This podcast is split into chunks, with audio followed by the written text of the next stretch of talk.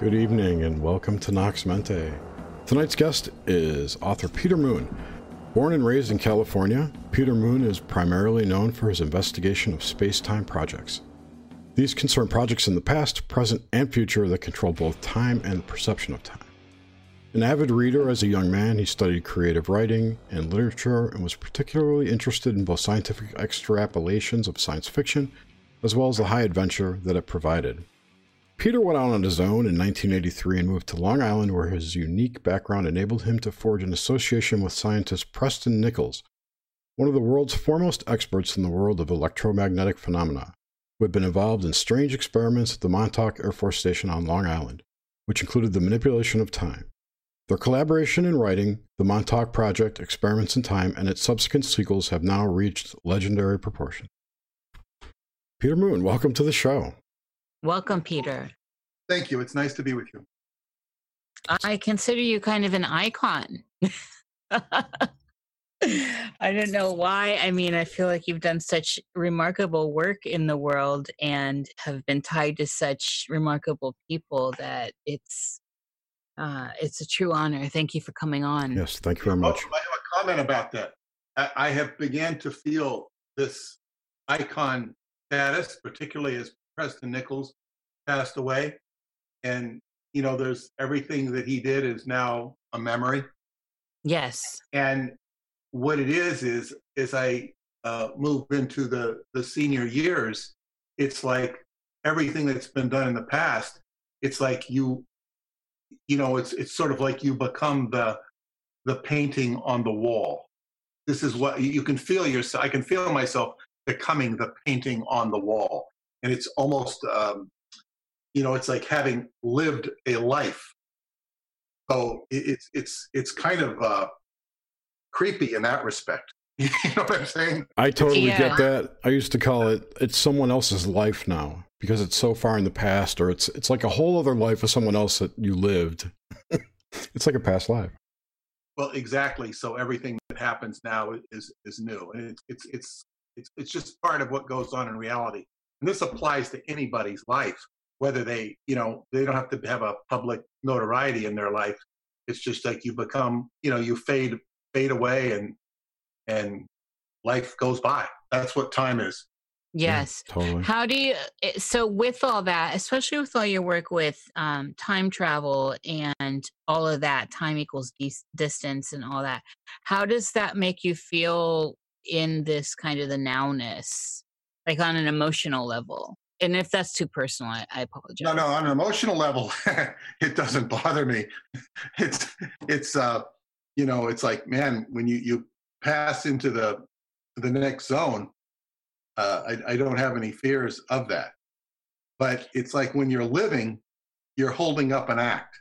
Yes. It's, it's just like um, I, I, like say in the early days of the Montauk investigation, I remember there was the psychotronics group, and I'd have one guy. There was one guy who was a doctor, and he was always like sort of a a doubting Thomas in certain respects about Preston. And we were at a. Uh, I was with him at a at a conference or lecture in New York City, and some girl was asking about the Philadelphia experiment, whatnot, and he chipped right in. He started telling the whole story as if he was an enthusiastic fan. In other words, he, he, was, was, like keeping up the front, you know, so to speak. Uh, and, and, that's sort of what uh, you know what happens is is you you know people put up a uh, an artifice.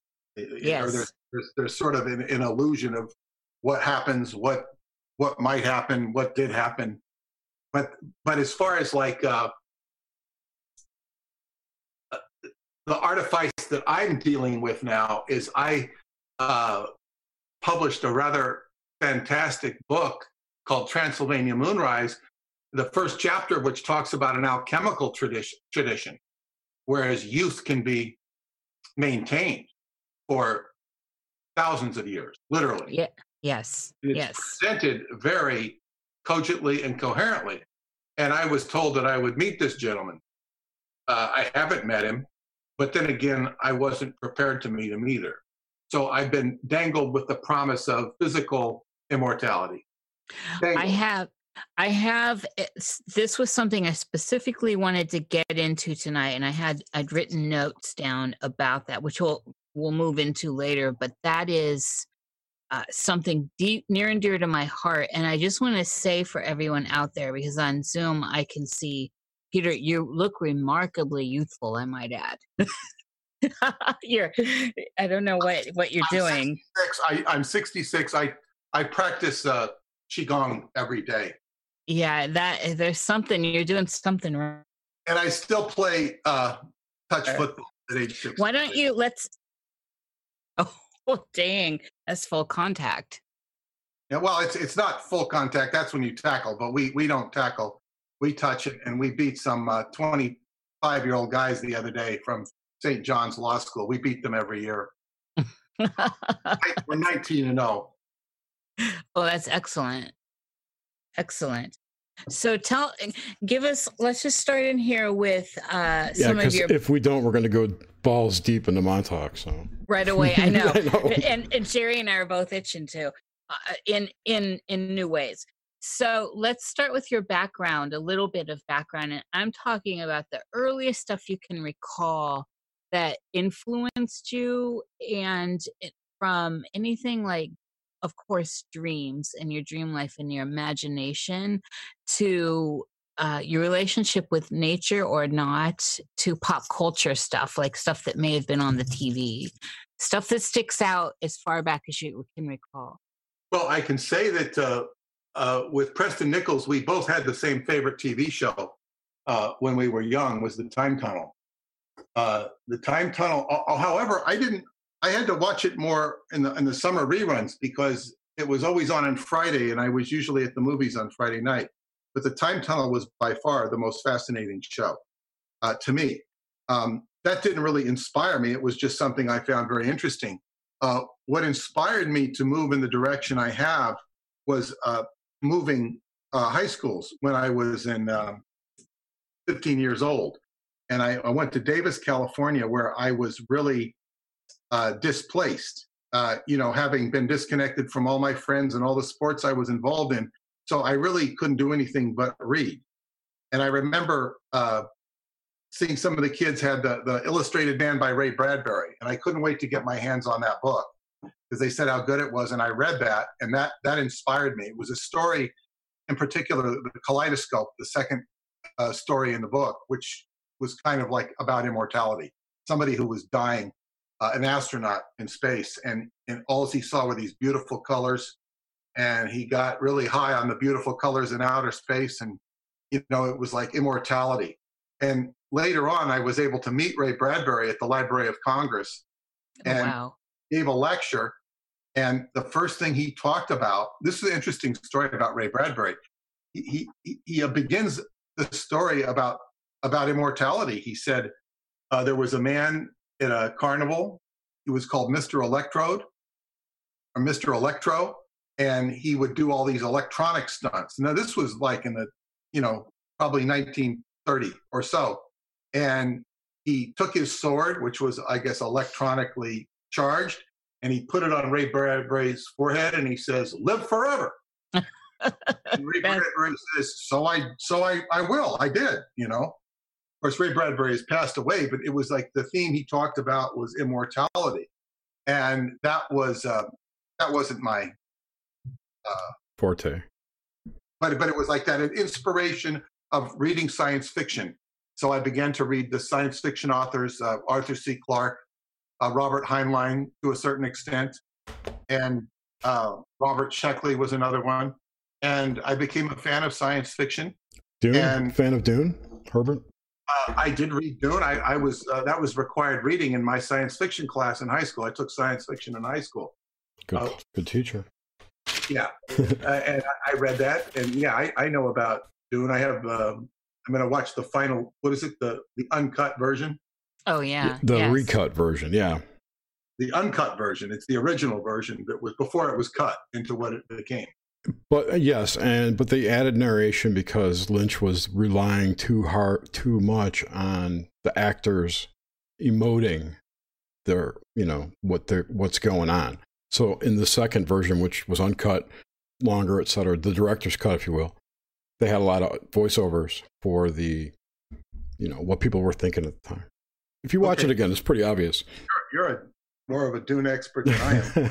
Just a fan. I do have a question about Ray Bradbury, though, which this is a bizarre one. Have you ever heard a rumor about th- what he used to call uh, milk duds? no, what did he call them? Cunts. Why? I don't know. It was just a thing I read about him once. I don't know. I know I, had, I hadn't heard that. it's, it's, that's, that's strange. When he was kids, he used to call them cunts. Okay. Anyway. So strange.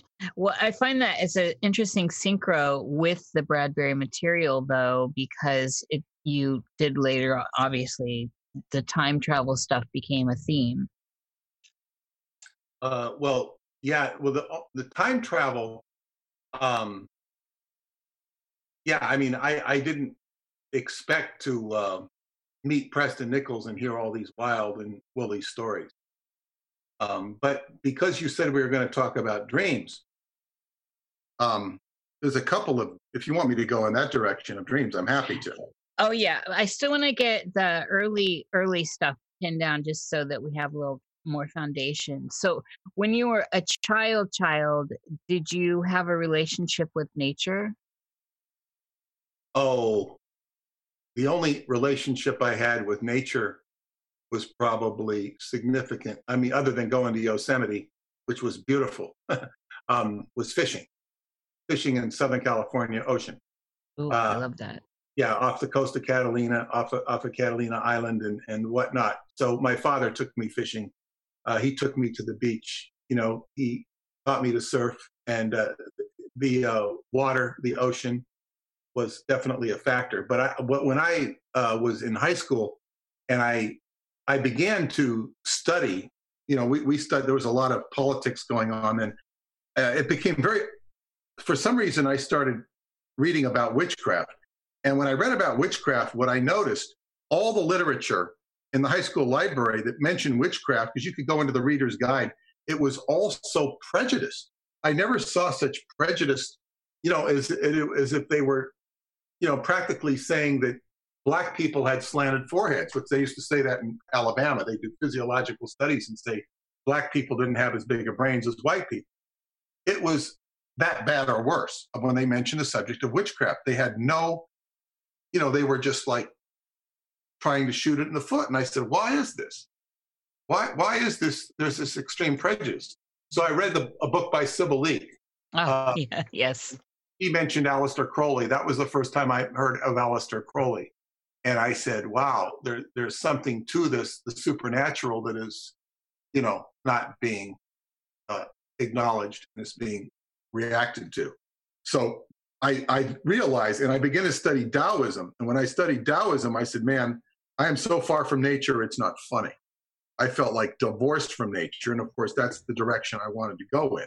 But mm-hmm. it was like, this is like, uh, you know, the, the, difference between being a, a homeless beggar and, and, and, and being uh, the, the, the, richest capitalist in, in, in the world. You know, that's, that's, that's what I felt like, you know, as far as nature. I felt so divorced from nature because you know we were raised on ding dongs and ho hos and, in my mm. my age, mm-hmm. and all this assorted uh, candy and and stuff, and it just wasn't natural. Were you sad when Hostess went out of business? Uh, no. no, no, no. I, I, you know, not at all. Poison. there's the I know about the Twinkie defense, you know, in, in San Francisco, the the guy who uh, shot Harvey Milk. He, he oh, yeah, yeah, yeah, yeah. The Twinkies made him, you know, mentally unstable. Yeah, there's so much, so much nastiness and all that stuff. Okay, so back in your the early, early period, did you? So as far as dream content and all that, did you have? And so every question I have is definitely going to tie into dreams and that all that, even stuff that relates to what you've done later on in your life. Uh, uh, so, did you have any fears? Were you know like the typical stuff, the the closed closet door, dark light, stuff in the under the bed, the dark wood? any of that stuff a Uh, child? I, I dreamt uh, what was it's a very funny. I would uh, dream. Uh, I didn't really have a dream. I'd wake up and see a tiger's face on the wall. It scared the hell out of me. Uh, and I would scream, and my father and mother would come in and console me. You know, uh, you know, just a tiger's face. Now it's Mhm. funny. The tiger was also my favorite animal. I thought it was the most beautiful animal, but somehow it would come and scare me in, in the night. Oh, that's very interesting. What about, and so back at this point, were you raised religious at all? No, my my father uh, was an altar boy, and you know he, he rejected the priests. Uh, he he- knew what they were up to. He never talked about exactly what they did, but after he died, I found out that uh, a psychic one time told me that you know he was, you know, betrayed by the the cloth, and he, he could never forgive them. And then I found out later his brother, my uncle, uh, had the same issue. And he'd tell tell my grandmother that uh, the priests are, you know, molesting me, and she'd say, "No, a priest wouldn't do that." Oh, oh, wow. So, so, so he, he had had it with the Catholic Church. He didn't, you know, fall prey to them, and he, he he thought they were full of bull. My mother was raised as a Catholic, and she went along with my father. She was not passionate. She knew all the rigmarole and all the. She taught me a little bit about catechism. She even took me to church when I was four at my own request.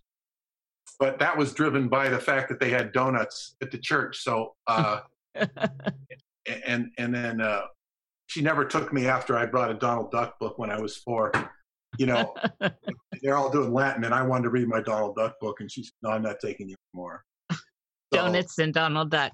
yeah, yeah. So, so that that was, you know, that was the end of of church uh, as a young person. It was, so it was Catholic church, but I I was never baptized, and I was never indoctrinated. And and some of my friends uh, from grade school remember when I talked to them later in life, they remembered me being very opinionated about Christianity and not not in a positive direction. So, what about some esoteric ideas about the Catholic Church as far as um, the baptism ritual, for instance, being some kind of uh, ward, if you will, against like blocking your third eye? That's why they put the oil right there on your forehead. You ever heard anything like that or researched anything like that? No, I mean, I, uh, I don't know. I, I don't, I don't know how much damage that can do to an individual. Putting a little oil, they call it the chrism, might even open up the third eye. It may. That's what that's what I was thinking. But, but the, that, that's probably what it's from. But I'm saying is, you get so much religious indoctrination, and, and Catholics are. I mean, I grew up with Catholics, which a lot of my friends did not. I could, I could cross pollinate from group to group because I was like one of them, although I wasn't. You know. Uh, I was raised Roman Catholic, so Okay, but the thing is, is that um, Catholics aren't too judgmental. Uh, they don't like Jews. I mean, there was a lot of anti, you know, anti, you know, Semitic comments and stuff. Uh, the only two friends I had initially in, in kindergarten were, were Jewish kids. They were they would because they were the only ones that would kind of talk. They were also the most intelligent. You know, a lot of the kind of, you know, very non-communicative. But uh, the uh, yeah, the, the Catholics uh, they, they don't try to convince you to join their religion. That's that's something that you know. Yeah, that's a good thing. Yeah, I mean, yeah, and they, they don't really know too much about their religion. They don't really care too much about it. It's it's good for. Uh, I mean, they might believe in it. They might believe in it, but I'm saying they don't get fanatical about it, and, and they use it for their you know their baptisms, their christenings, their uh, marriages, and their funerals. The service. I've always really enjoyed Catholic. I wasn't raised anything myself, and I've always really enjoyed Catholic people. For some, they've been some of the wildest people I've known. Uh, okay, and so, and then just back with the early stuff. Do you remember being a child that had uh, dreams often, or any of that kind of stuff going on? Not, not that it's spec- specific dreams, but did were you a dreaming child? I wasn't. Uh, of course, I had dreams, but I, I remember in the, I think it was the third grade, uh, telling my friends in in in their third grade, my schoolmates, that I said, "Oh man, I had this dream. I was dreaming of a cartoon, and it was in Technicolor." And they all called me a liar because everybody dreamt in black and white. And the reason they dreamt in black and white is because that's almost everybody had a black and white television. You know, this is 1961.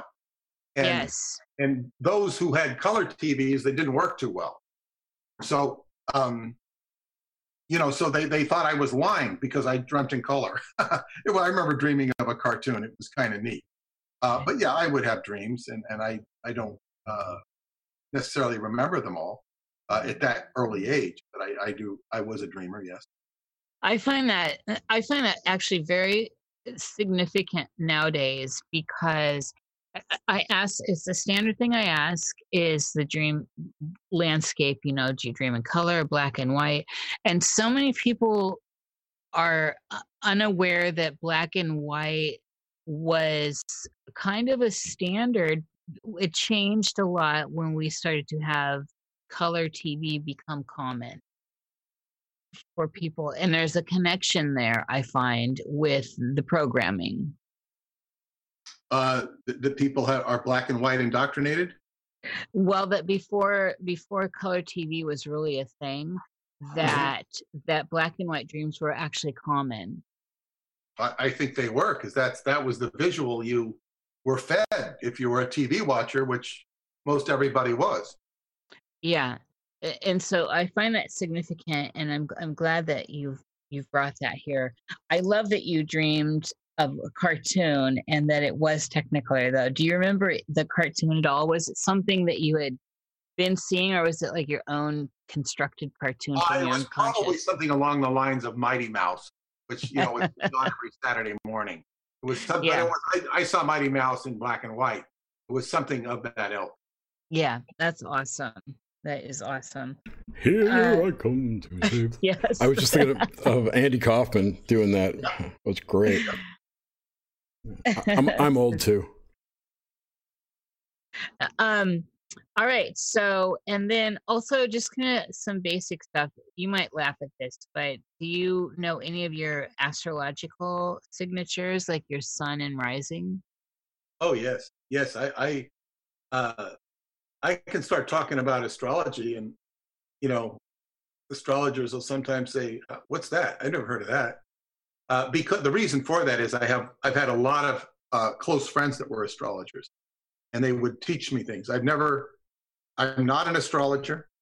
I can, you know, look at a chart and give you the most uh, general aspects of it. But yeah, I'm a Capricorn with Virgo rising.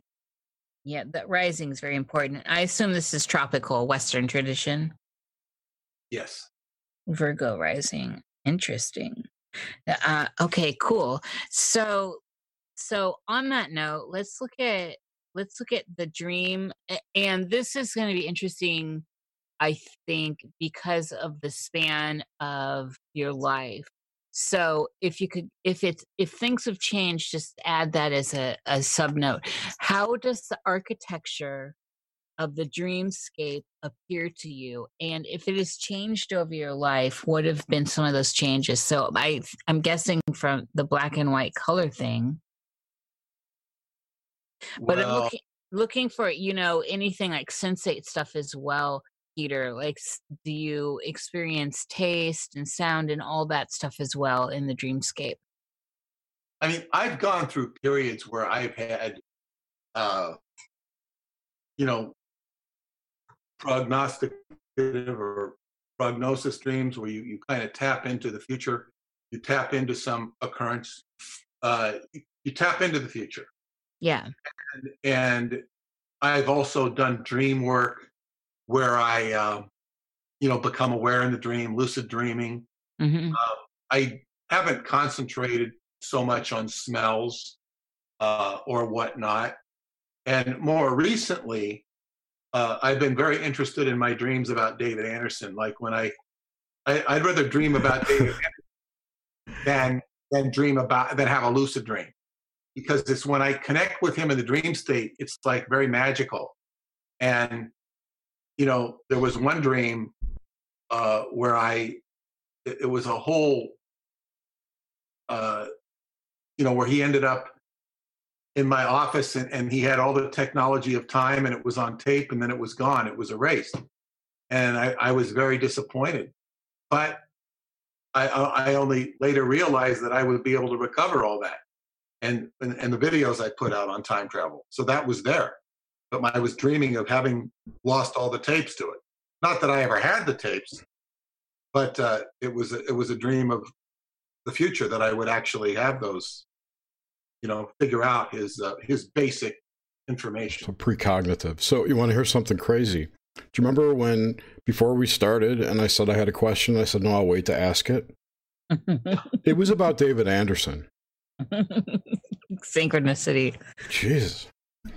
Well, and I was, you know, it's interesting because I was just listening to Peter, you, Peter, speak about that. I can't recall which one today on one of the shows you'd been on, I think maybe last year. So I was fascinated by that and how it came round that that information did eventually need to come out. And so it did. Indeed. Indeed. And, and there, see, that's dreams are a stress point, uh, or, or they, they reveal stress points. Uh, and they can, yeah, I mean, they're, they're timeless. They're timeless. And I was just reading something, I think it was in one of my own books, uh, but it was about, it might not have been, but it was about time. And uh, time is like, you know, it was, I think it was in one of Radu's books. Time there's logic and then there's time time is is by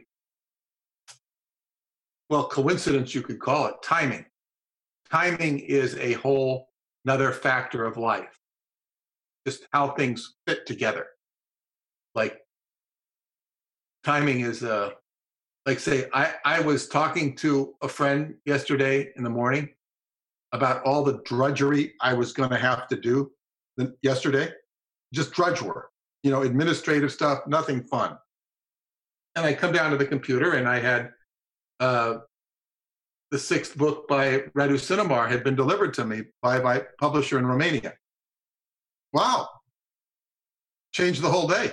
it's not a dredge day. It's not a dredge day, you know, and, and I said, wow, this is like, you know, start working on it. And uh, so, so uh, timing is is an incredible thing. Do you think there's some providence involved in that kind of uh, lining up of of events that you just explained, or is uh, how does yes. that work? Yes, and providence is a is a you know I think a, not maybe the best word, but it's a higher dimension, uh, which is sometimes called providence in in my psychology of space-time video series i call it the 10th dimension mm-hmm. which is based upon a mathematical mathematical model and it's it's just like you know that's the totality of all everything is connected but when you mm-hmm. start making the connections that's just the expression of the divinity which is connected to everything anyway so what you're getting is a recognition of the connection just like when you you know, see somebody on the train or somewhere that you see before, it's like, wow. Like I, I went into the grocery store uh, a week or two ago, and I'm sitting right over this lady, and I said, "You look familiar." I couldn't tell who on earth she was. I said, "But you look familiar." She says, "Yeah, you look familiar too." Then I recognized who she was. She had on glasses, and she didn't look like she does when she's all dressed up. She she hosts a, a, metaphysical group that I've spoken at, that I've spoken at uh, a few times. So, you know, I mean, but I recognize her even though she didn't look like who she normally looks. So, you know, you see, you see things in your dreams, but they're, they're not necessarily located to your uh, immediate, limited to your immediate environment. They can be far in the future because we're all connected. Do, do you think that and there time's is, an illusion Mm-hmm. Right. Well, and then I, you know, I love the whole thing is time equals distance, right? That that whole aspect is one like that is one of the things I've really taken away from your work. Time equals distance. Uh, and and how and that that's kind of affected my idea of what I call checkpoints in time.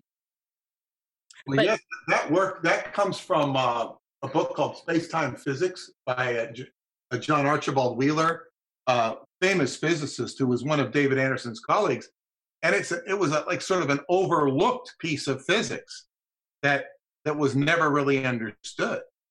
And David told me when he, you know, he put it in my face and, and tutored me on that in 2009. He said, he said, there's only about four physicists in the world who understand this, really understand it. Last time I talked to him, uh, he said there are several more that understand it now. But at that time, 2009, he said there were only four physicists who understood it. That this concept that time is distant, because the dictionary won't tell you that. it, it is so integral in the way I view and construct the reality around my what the apparent reality around myself that I, I just I don't know. I'm glad to have encountered it in the way I have through through you, though. Uh, what, so is and in the dream content, do you think it's possible? Is it possible that manipulation can happen through dreaming? So I want to reach in here on and get in, put your put your Philadelphia Montauk perspective on on the dream state and what goes on when we're dreaming well the the dream state is stimulation of your visual cortex what it is. Yes. And and the visual cortex is is fed by perception. And you know it's it's like it's like it's a filter but it, it can it's just you can say and it's been said that the not my idea but the dream is trying to reconcile and express that which hasn't been figured out or reconciled in the mind like say if you have a problem like you don't know how you're going to do this or you're you're fighting some problem it, it'll make you sweat you know you can't sleep because you're so upset about it well that's a very big problem you know, like the fact that your house is going to be foreclosed tomorrow or something like that. So, but there are lesser problems than that. And the mind tries to figure them out. And sometimes this comes out in a dream state. So, you know, with me, because I've been knocking on the door of this time research, that's why the David Anderson dreams are so uh, charged and exciting uh, because it's like, wow, I'm, I'm having a communication. And, you know, he's not always been the easiest person to get information out of because he has all these sort of built-in security blocks, or it's as if he does, has built-in security blocks. So the last time I spoke to him, I asked him questions for about an hour, and then I had the audience ask questions. And but it was I had to be very uh I guess what you'd say it was you have to be careful that if you ask if you let him talk too long he'll he'll talk for 5 or 10 minutes and not really say too much you know so you want to it's hard to get things out of him that are of really value because he can talk for 5 minutes and not really tell you much because that's his nature it's almost mm-hmm. like he has a built-in security security issue. And then the people were asking questions that I thought were extremely inappropriate, and and it, it was not. They were asking him questions that were metaphysical and not in his field, mm-hmm. and uh, you know it really wasn't his forte, and you know he, it wasn't necessary. So they didn't even know how to treat him. Um, but um, so anyway, that that's so, so I hope I answered your question with with your interactions and dream with david how does that play out? How do, what does that give, well, give I, us a feel for it? as i said you know years ago i i had dreamt of him uh um, you know, having these tapes erased and wanting to get the tapes and being frustrated about it and, uh, you know, actually coming out into my living room and having this lion grab me by the by the hand with his mouth and dragged me over to the TV set. And there was a, a glass of water on the TV set.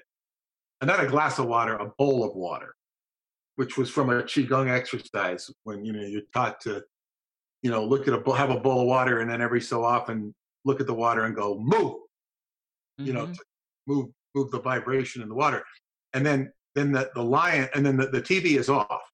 But it was like this was the lion dragging me to the television, which eventually I would make videos of, of David's work.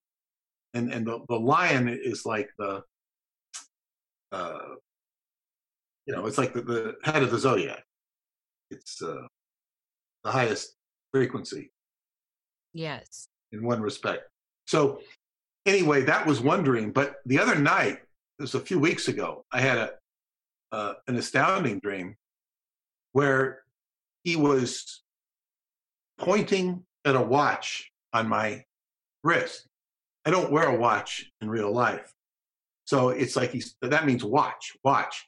But he's mm. pointing with his right finger, which in Qigong, we're taught that you emit chi and you practice to emit chi out of your right index fingernail area.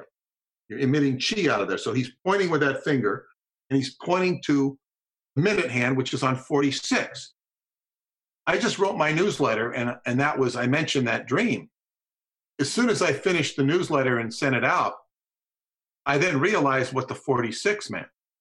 The 46 refers to the fact that there's 46 chromosomes in human DNA. so I've, there's a whole other theme of uh, the, what's called the 24th gene pair. And as something I even wrote a, a script for, and, and, we acted out in Romania on that theme of the 24th gene pair, which uh, I posited that when you have the 24th gene uh, pair unjammed, so you have tw- when you have the gene pair unjammed, so you have 24 gene pairs instead of 23, you have a much more fluid capability to have paranormal abilities, which might include shapeshifting or time traveling or whatever. And uh, actually wrote that. He, he read that and uh, you know endorsed that I, I do a we do a movie on it. I've heard that from I don't remember where I heard someone else talking about that. It was like that second that that twenty fourth pair was folded over incorrectly or atrophied. I can't remember the term they used, but it hadn't fully formed into part of the spiral. Well, what it is is is a it's it's it's it's a it's not a unknown theory. Okay. I certainly up with it, but it's it's the whole idea is that two chromosomes are jammed together. Um, I had a friend who was an expert in uh, what do you call it? Biology, not just biology. Uh, genetics. Genetics.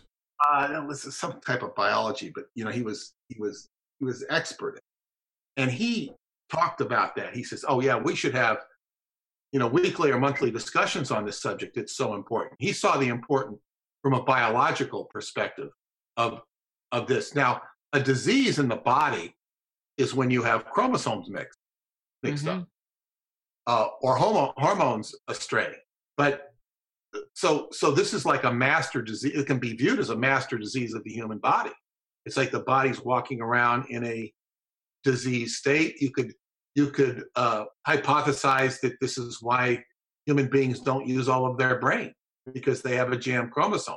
Uh, I have one friend who told Judy Cole, and she said uh, she was very interested in this topic, and she says, you know, you've got to find out from Preston uh, how to unjam a frequency will that unjam these two gene pairs. So I called and I asked him. He says, "I know what you're talking about." He says that that's very problematic because it's so complicated. These things are so scrambled up. So he said it was a very complicated issue. Do you think he knew exactly what she was talking about? Do you think this scrambling was uh, done intentionally, or just something we've grown into, evolved into, whatever? I don't know. I think the new book that Radu just delivered, uh, it's called Forgotten Genesis, might have some uh, elucidation on that but I don't know because I haven't read it. Um, it's not. I don't even think it's published in Romanian. I only have it in Romanian, so I have to, you know, read it piece by piece, and I should have an answer in six months.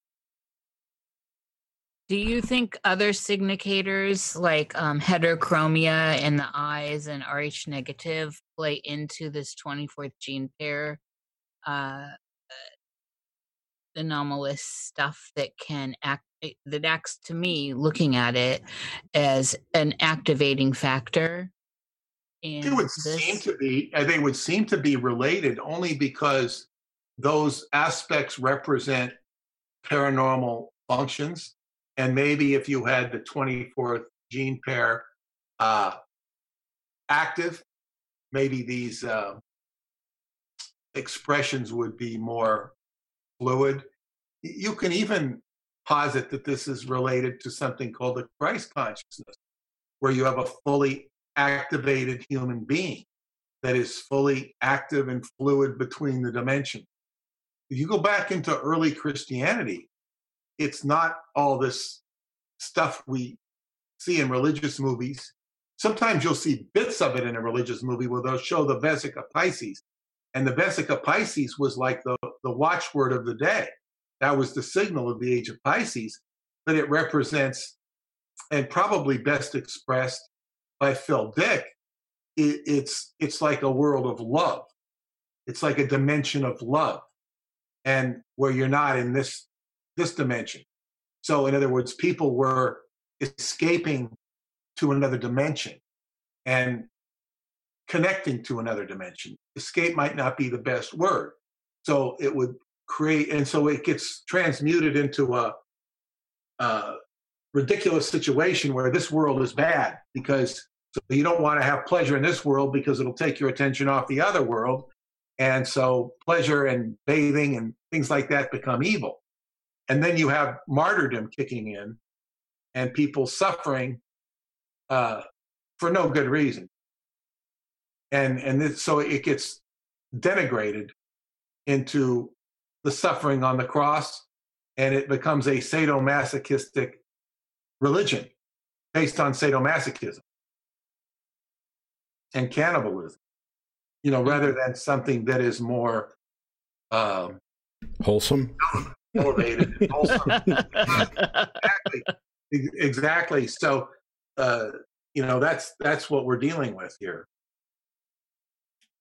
I yeah, really this... think they're on their last legs, though. I can't see the Catholic Church. I can't see the Vatican existing as it is for another 20 years. But that's me. I said that 20 years ago, too. they have a uh, uh, a saying or sort of a underground truth in Rome, and that someday the bones of Peter will be dragged through the street. Mm. They're not really his bones. Yeah, but symbolically, this. He's. I think. I, I. They don't even have any. I don't think. Uh, historical evidence. Much of what they do have of Peter is false.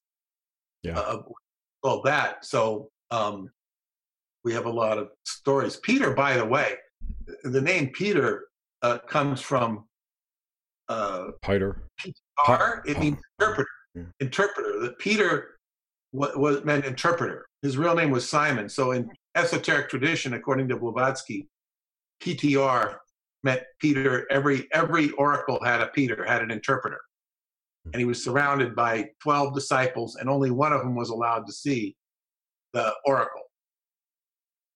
You know that that was an ancient tradition that she talked about in Isis Unveiled. Oh yes, yes. It's been so long since I read that. I mean, a long time. So, all right, back to the back to the dream the architecture of the dreamscape as you experience it now and um, and how you navigate through it.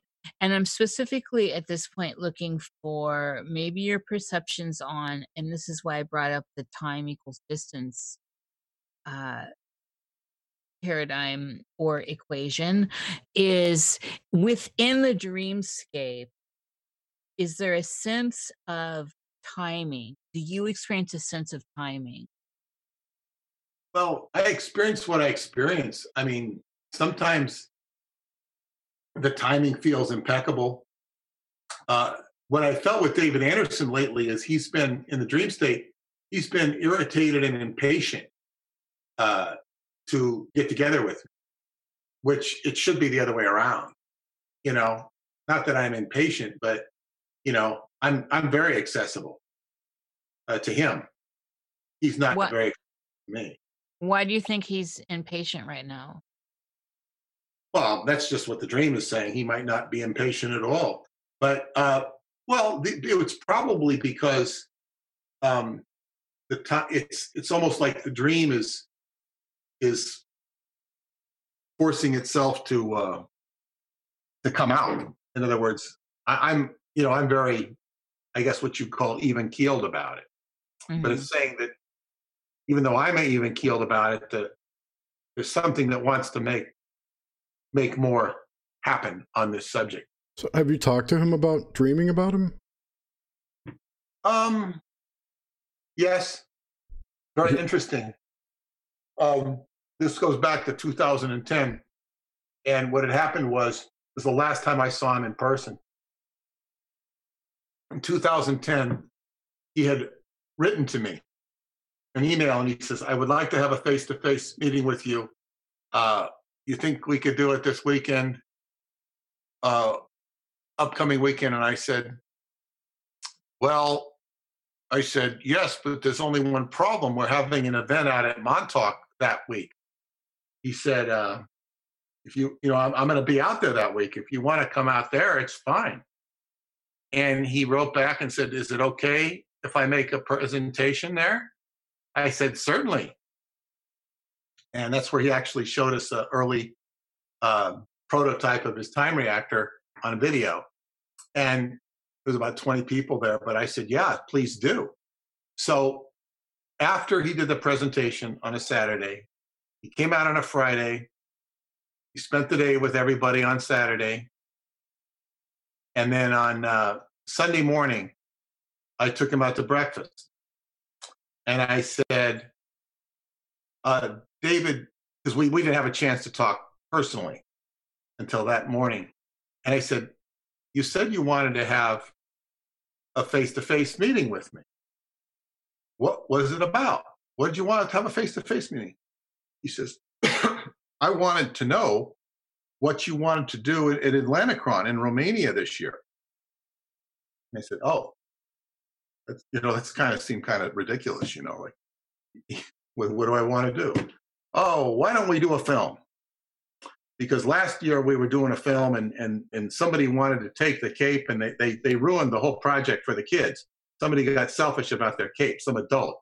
Hmm. I said, he's acting very childish. And I said, so we couldn't do this film. So, but this time I'll do a script ahead of time. We'll have a script and, and we'll have everything we need. And he says, okay, I'll get some software, blah, blah, blah, blah, blah. And that was the meeting. But I said, I said I had a dream before he he wrote to me. And the dream was um, I was in a hotel and I looked down from a from a mezzanine downstairs. And I, I saw this guy and I said that I was looking for David Anderson. And the guy identified himself and said, uh, he said, um, oh, he's not here yet. He'll be here soon. And I told Dave, and then later I had a meeting with David in that dream. And I told him about this guy. And he said, yeah, we have a guy by that same name who works in the uh, in the uh, in the Time Research Center. So I was picking up on an actual employee of his in the that's, dream. That's remarkable. Well, how how is that different from like remote viewing? Well, you know, it depends. I mean, remote viewing is is traditional is traditionally not a dream. It's when oh, you, that was in a dream. I'm sorry. That was in a dream, mm. and uh, it's the visual cortex working and connecting me to people in his research center or at least one person in his research center. People around him. Yeah, and and it's like uh, you know who the people are who have participated in his time reactor experiments. I have no idea who they are. Um, but uh, the last time I talked to him was was it a year and a half ago during an event, and I said, David, one of the questions I have, you said that uh, you know last time we spoke, you said that I'd be able to see your uh, you know see one of these research labs, and he, all he said was he says that the time is just it's getting very close to when that'll happen. Of course, it's been a year and a half. Yeah, but he can jump ahead in time, so. we don't know what he can and can't do. True. We really don't. And uh, from what I've been able to, to gather, he has a normal uh, physiological aging process that he's undergoing, just like the rest of us. That's cool.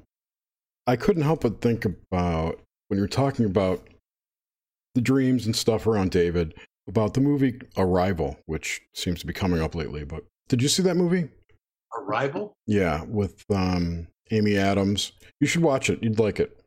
Never heard of it. It's about. It was like Best Picture a few years ago, I think, or close to Best Picture. Anyway, I'm so I'm so tuned out of what's popular. Not completely. I did see Game of Thrones. I saw it all in about a period of a month, but um, I haven't seen that. But I, I tend to be tuned out to what people are watching. So, well, in this movie, um, aliens make first contact with Earth, and they teach this one person their language, or she learns their language through commun- interacting with them. And in learning the language, she gains I don't know how to explain it other than her her awareness of her point in time changes to be it grows. So she can see things in her future remember if you will things in her future and things in her past you know equally. So and my my thought was maybe being close to David has somehow entangled your energies. So you are now your awareness has expanded into his purview to what well, he experiences. There is there is some sort of connection, but one thing uh, I was talking about with a friend of mine who knows him, and and uh, it's it's like I said, it, you know, because his website is now off the web, he he'd be like, if I wasn't like stirring him up, you know, he wouldn't be as much of a icon as he is. You know, I mean, mm-hmm. he do a lot of stuff on his own and make, and there's, you know, there's interviews with him that have nothing to do with me, but it's like I'm stirring him up, mm-hmm. and it's like it's sort of like, and then I I I delivered an explanation of his technology in a very clear form, which nobody else is going to do.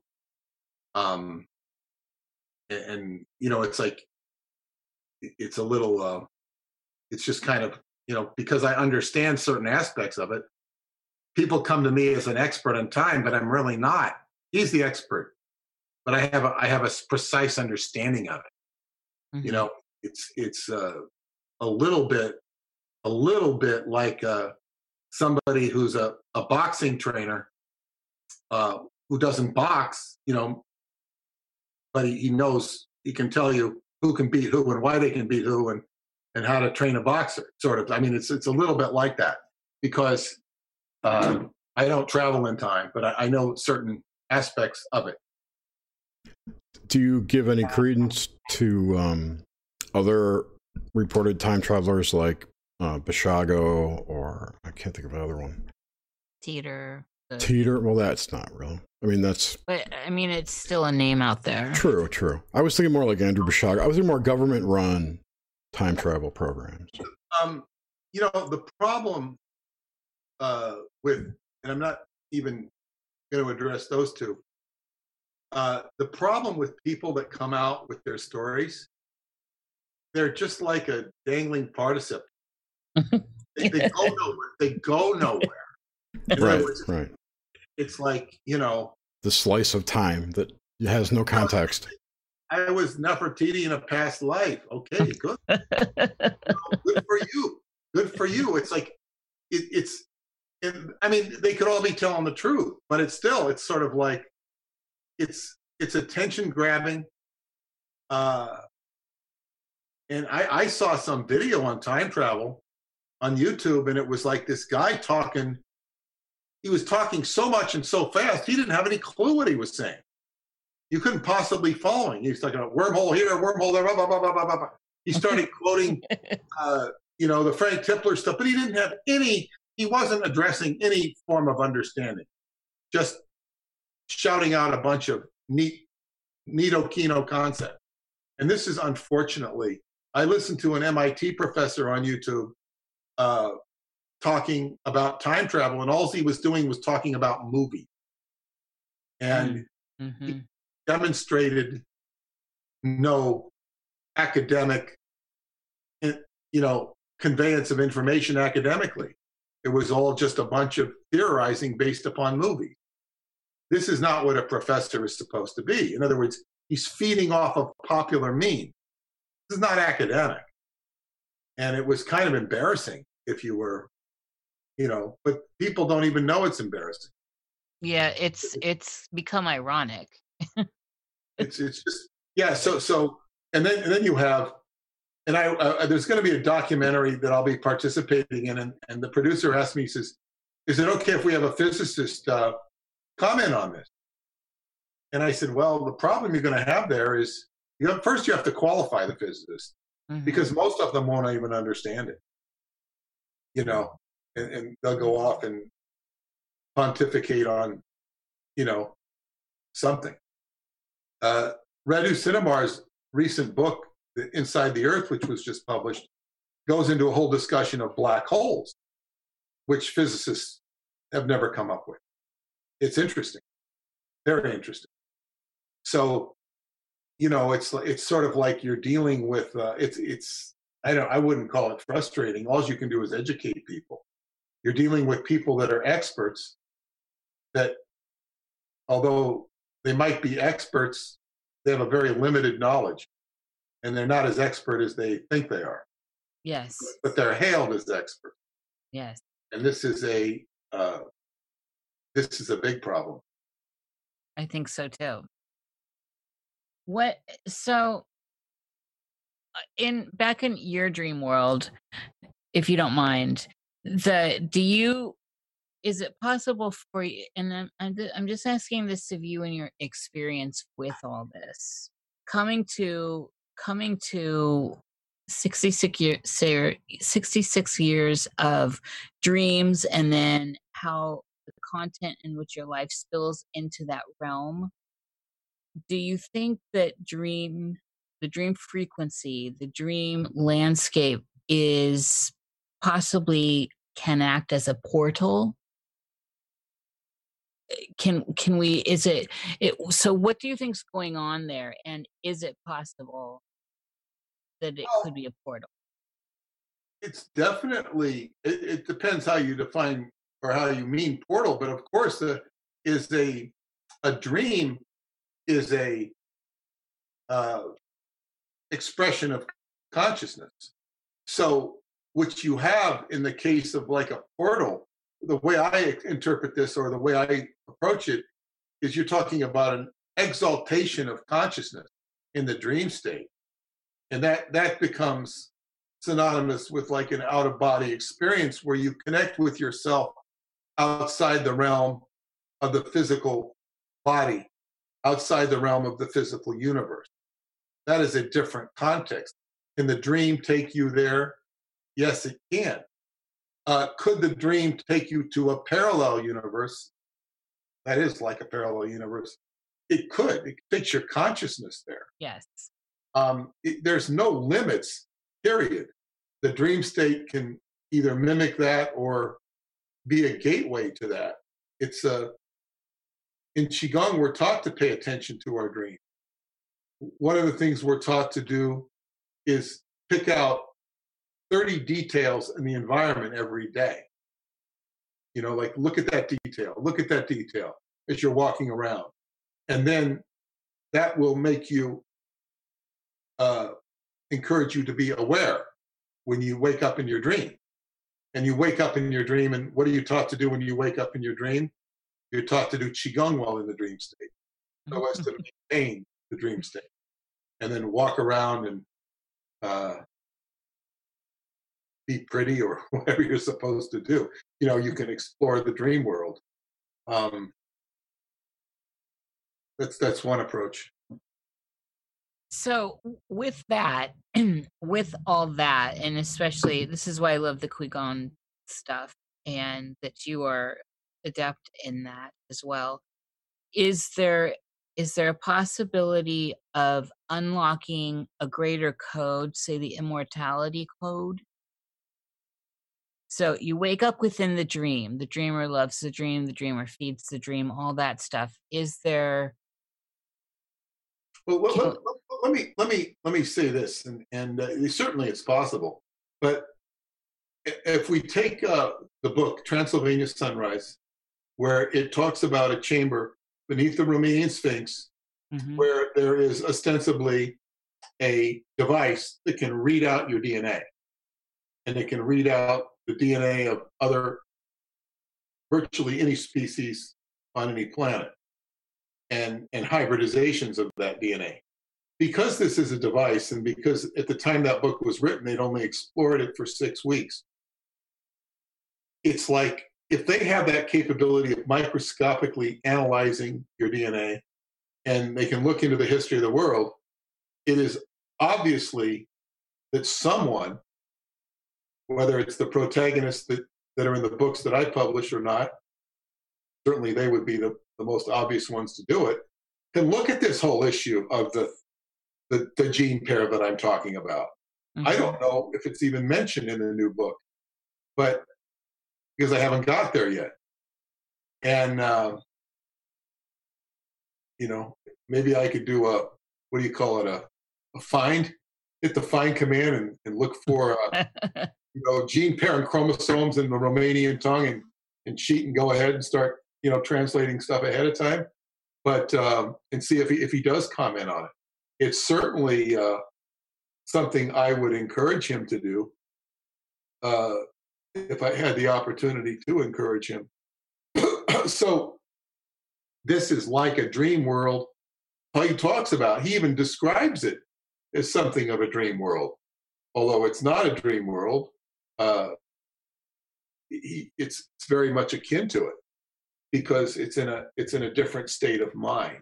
So is it access if it's accessible there, it's accessible in the dream.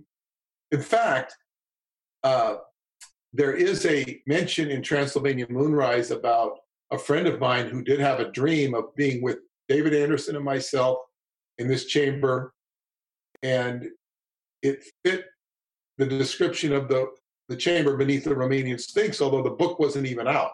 She didn't know about it. So she was picking up in a dream state on David and I being in that chamber, and it was all about the 24th gene pair. That, that is. Yeah, that'll probably be in my next newsletter because I still have to put it together. You know, that's what the last newsletter led me to this whole chromosome issue. And uh, where does it stand? What does it mean? It, it suggests the evolution of, of human beings. Uh, but when I see human beings in their day to day existence, they don't look like they're too ready to evolve in that direction. they just agree. don't. I mean, because people are if, are occupied with just other things.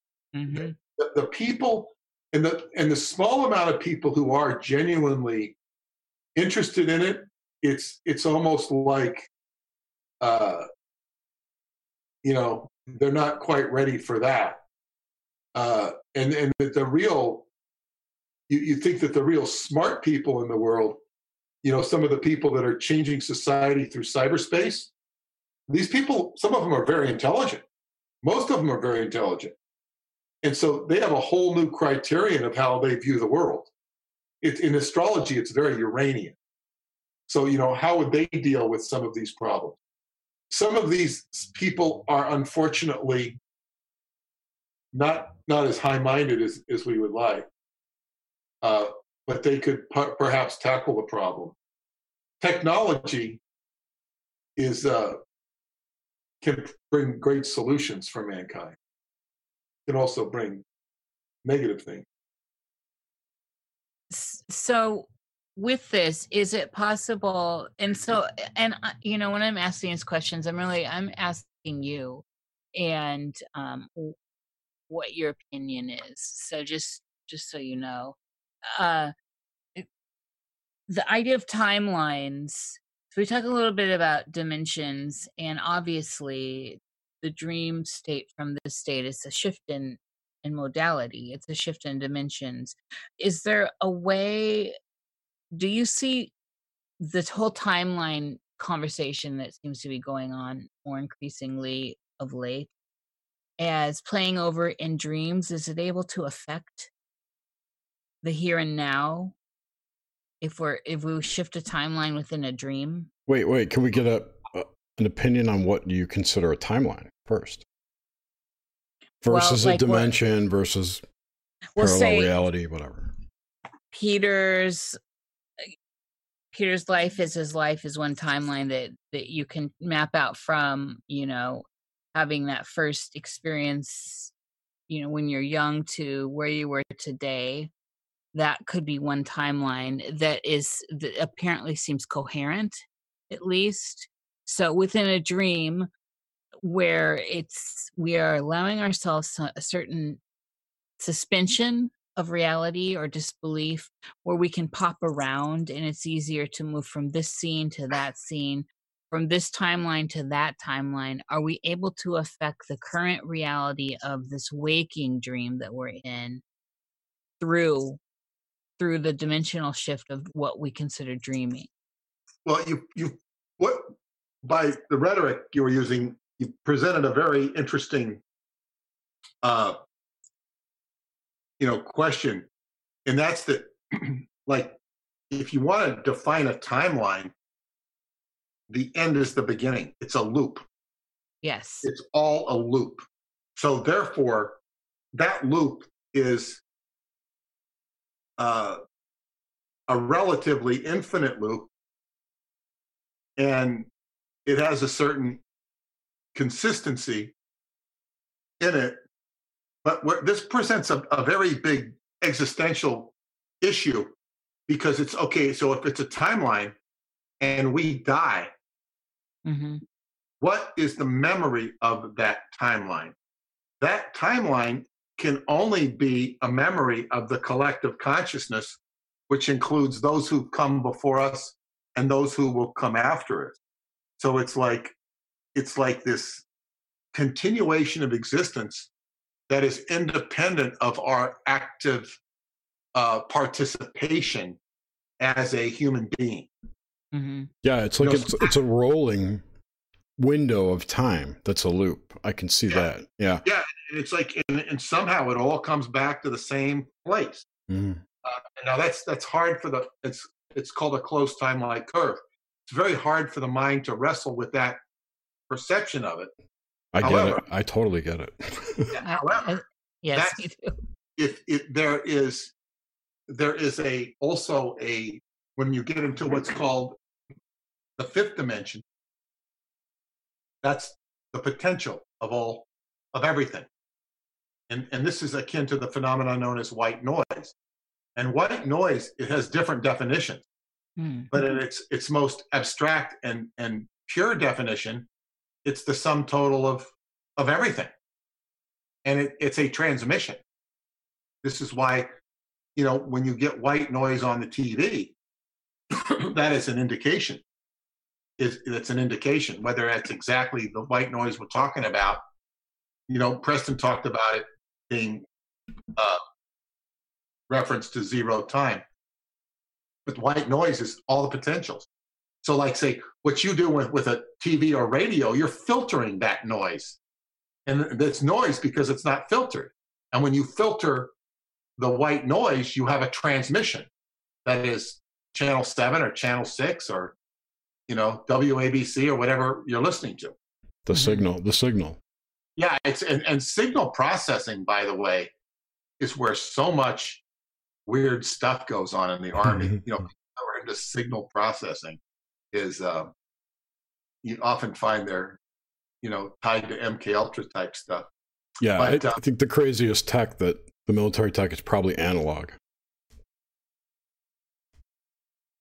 Well, the, the white noise theme represents all the potential different realities that there are. And in in the in Hinduism, they had the god Brahma, who with every breath would create a new universe. That's a theological way of saying the same thing about white noise. You're, you have all, all these universes, all these different timelines, if you want to call them that. And then, can the timelines interact with each other? Certainly. They could infinitely react with one another. And then you have the big, you could call it the big man or big woman upstairs. That's that's the the Godhead. But the Godhead isn't like the man with the white beard. It's it's it's consciousness. It's like from that perspective, God is trying to find itself through all of its creatures and Mhm. self-recognition. It's just like it's it's and it's not unlike uh, a baseball team that will go out and win some games and lose some games and take a player off the team if they're not performing well. That's kind of how a godhead would look at life. You know, got some good players, he's got some bad players, and uh, and, it, it's like he's trying to find himself, but only for the purpose of recognition. You know, he's just like he's experiencing him or herself. It's kind of, uh, and then we're just, and, and because you're interested in astrology, when, you talk about astrology from an astro- astrological perspective, we evolve originally from the outer planets, from outer space into the sun. Mhm. But when you get from the Earth, you, you're kind of born through Venus, and then you go to Mercury. Mercury is the mind. Mercury rules the mind, Gemini. Mhm. So you have a mind. And once you have a mind, then you go into the sun, which is your ego. And then, you know, the ego is a result of having a mind. So it- it's kind of like we think we're real smart evolving this human mind. But the human mind is is almost like at the lower ebb of evolution from this standpoint. And then once you have an ego, then you have to go back through your mind, you know, back up to the outer planets to where you, uh, you know, evolve back outwards. So the mind, you know, we think is this tremendously wonderful development, but it's uh, it's kind of a the mind is a very divorced entity. It's a very divorced entity, uh, and it's it's remarkable on the one hand. On the other hand, it's an individuated piece of consciousness that is uh, very much divorced from the whole. So, eh, you know, you have these ideas of remote viewing. Well, remote viewing is this whole idea that you can go out and experience the, you know, sort of divine powers. And nobody can really do it. So, with any realistic uh, consistency. So, Or without technological intervention. Well, it just yeah, but it, it just kind of doesn't. Yeah, so it's like you know It's different. I get it. The whole perspective of the mind is, I mean, not the limited, but it's somewhat overrated the way we look at it Yeah. when you look Mhm. at the divine schematic. So we're all sitting here on these multiple timelines, and consciousness is just you know becoming aware of itself, and that's kind of the game. It's like how much how much can we find out? You know, it's Yeah. like go ahead. Uh, No, I was going to say it totally explains the repetition in the global quote unquote narrative that that that I see, and I'm sure other people see it too. That the same stories just play out over and over again with different characters. Well, yes, and and of course, when we move into these subjects, it, it gets a little more existential and, and a little more interesting.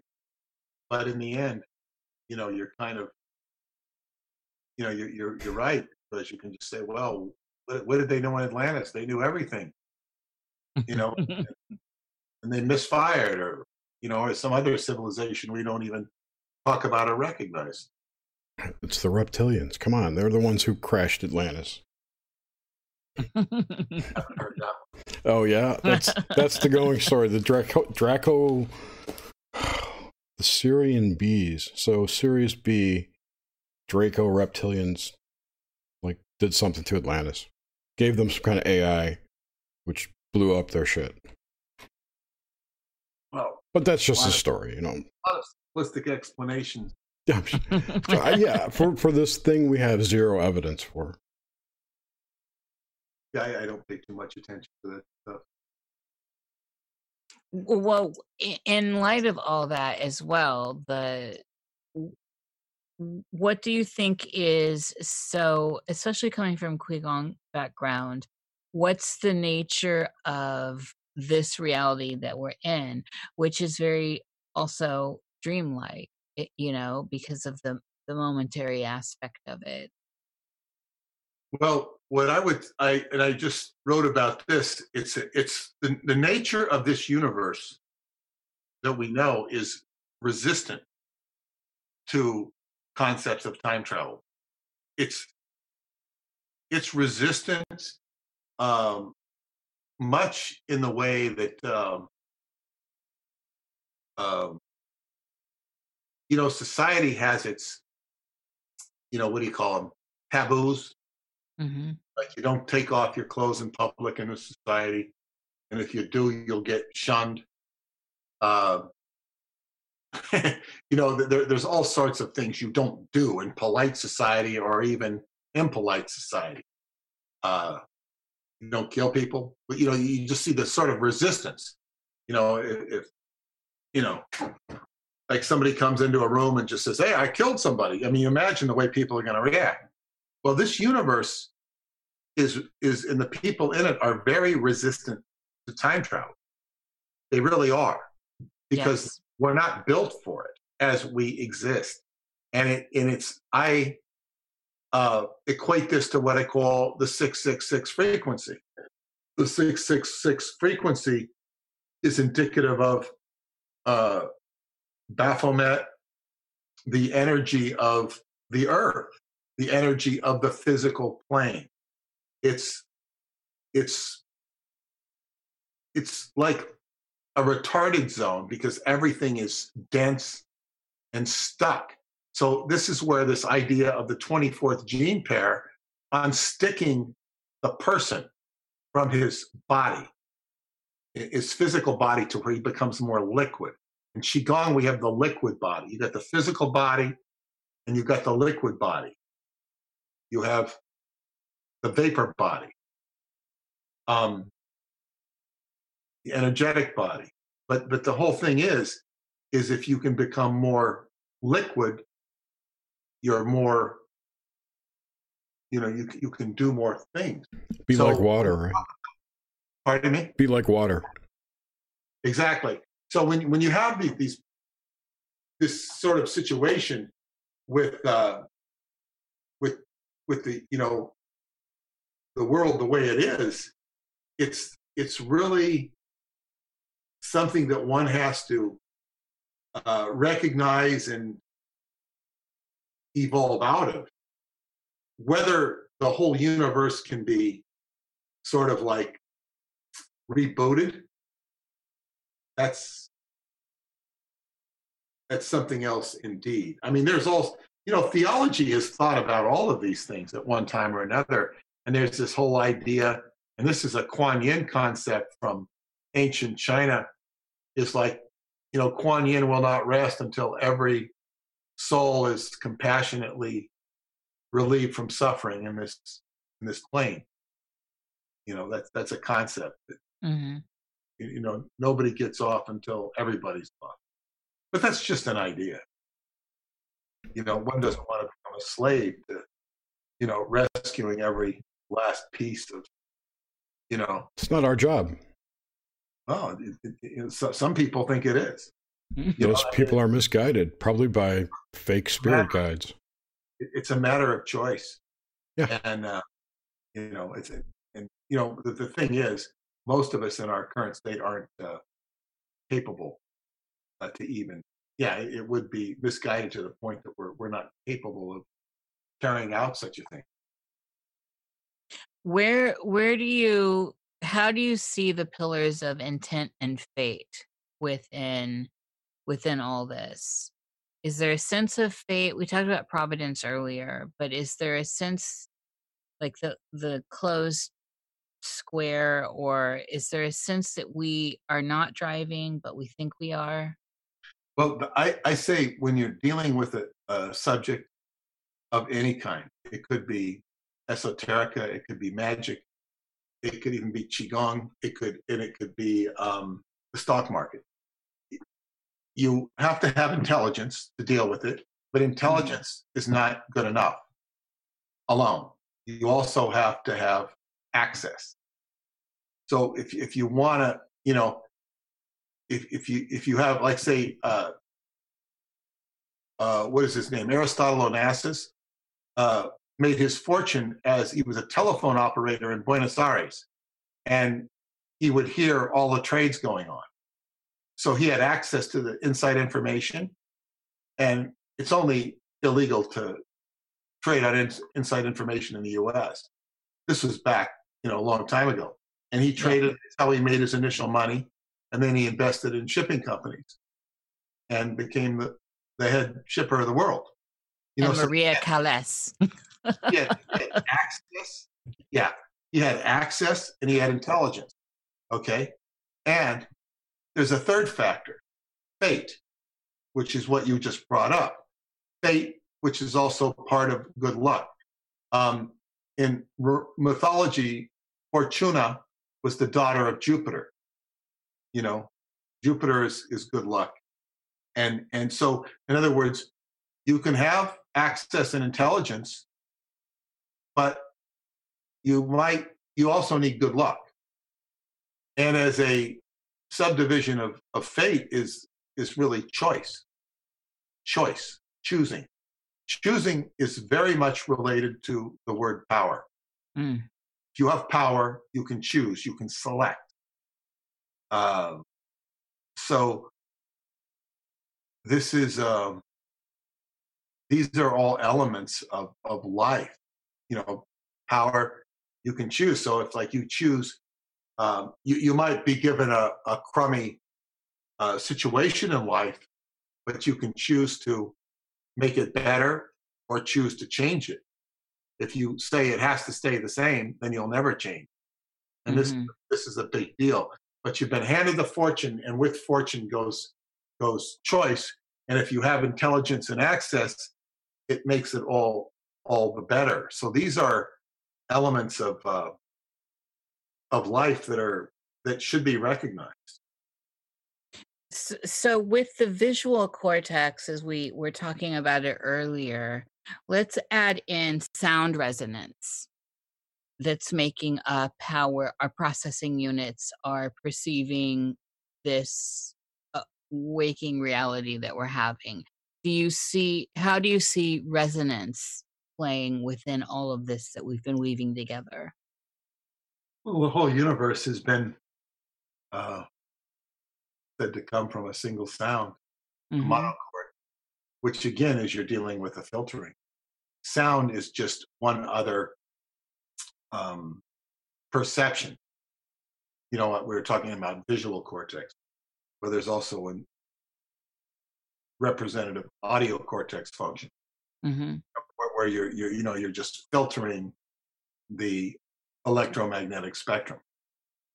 And the electromagnetic spectrum in its totality is going to be white noise. So yes. it's a, you're filtering it. You're filtering it with with sound or with visualization obviously you can have the two go hand in hand. And they kind of do go hand in hand. And it's also sorry. I didn't mean to interrupt you. Go ahead. No. You, you, I was going to say, not only filtering it physically, but you're filtering it mentally through your your belief systems and your ego, and what information you take in is filtered through the way you view reality. So it's almost like a double processing there. Exactly. Yeah, it's like I mean, yeah, multiple processing, and this this becomes intelligent. So, you know, like artificial intelligence isn't really artificial; it's intelligent. It's, yes. It's just non it's non-organic. it's not. Well, see, the funny thing about it is, is that are we mimicking the process of intelligence in human bodies? human, humans are what create artificial intelligence. So it's it's like it's like in magic, it's an extension, it's a familiar. yes. It becomes like a familiar, and where this becomes very dangerous is in the concept of a golem. Mm. It becomes Yes. a golem, which is you know created by man but is not man, and to what degree? and Like we have HAL the computer in 2001, Right. which becomes like a golem that you know uh, makes itself more uh, important, you know, at the expense of human life. Artifice. Exactly. is is it possible then with all this and i, I like the idea that for that we brought in artificial intelligence even though it is that you know it is intelligence nonetheless.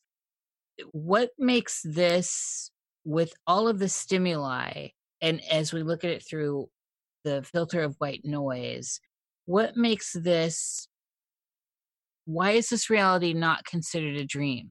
What what's giving us what's holding it down suggesting that these rules are actually tangible and real Well, I, I think that many uh, traditions do consider it a, a dream, illusion, Maya. It's like what is holding it? Well, a dream is in a different context than so-called ordinary life because a dream is, you know, it's all sort of pretend. Uh, this is a dream that is is like a program on the holodeck of Star Trek, which you can't, you know, you can't suspend it, you can't get out of it unless you are evolved to the point where you know how to do that, where you can step outside. That's that's a personal or die. evolution. Or die.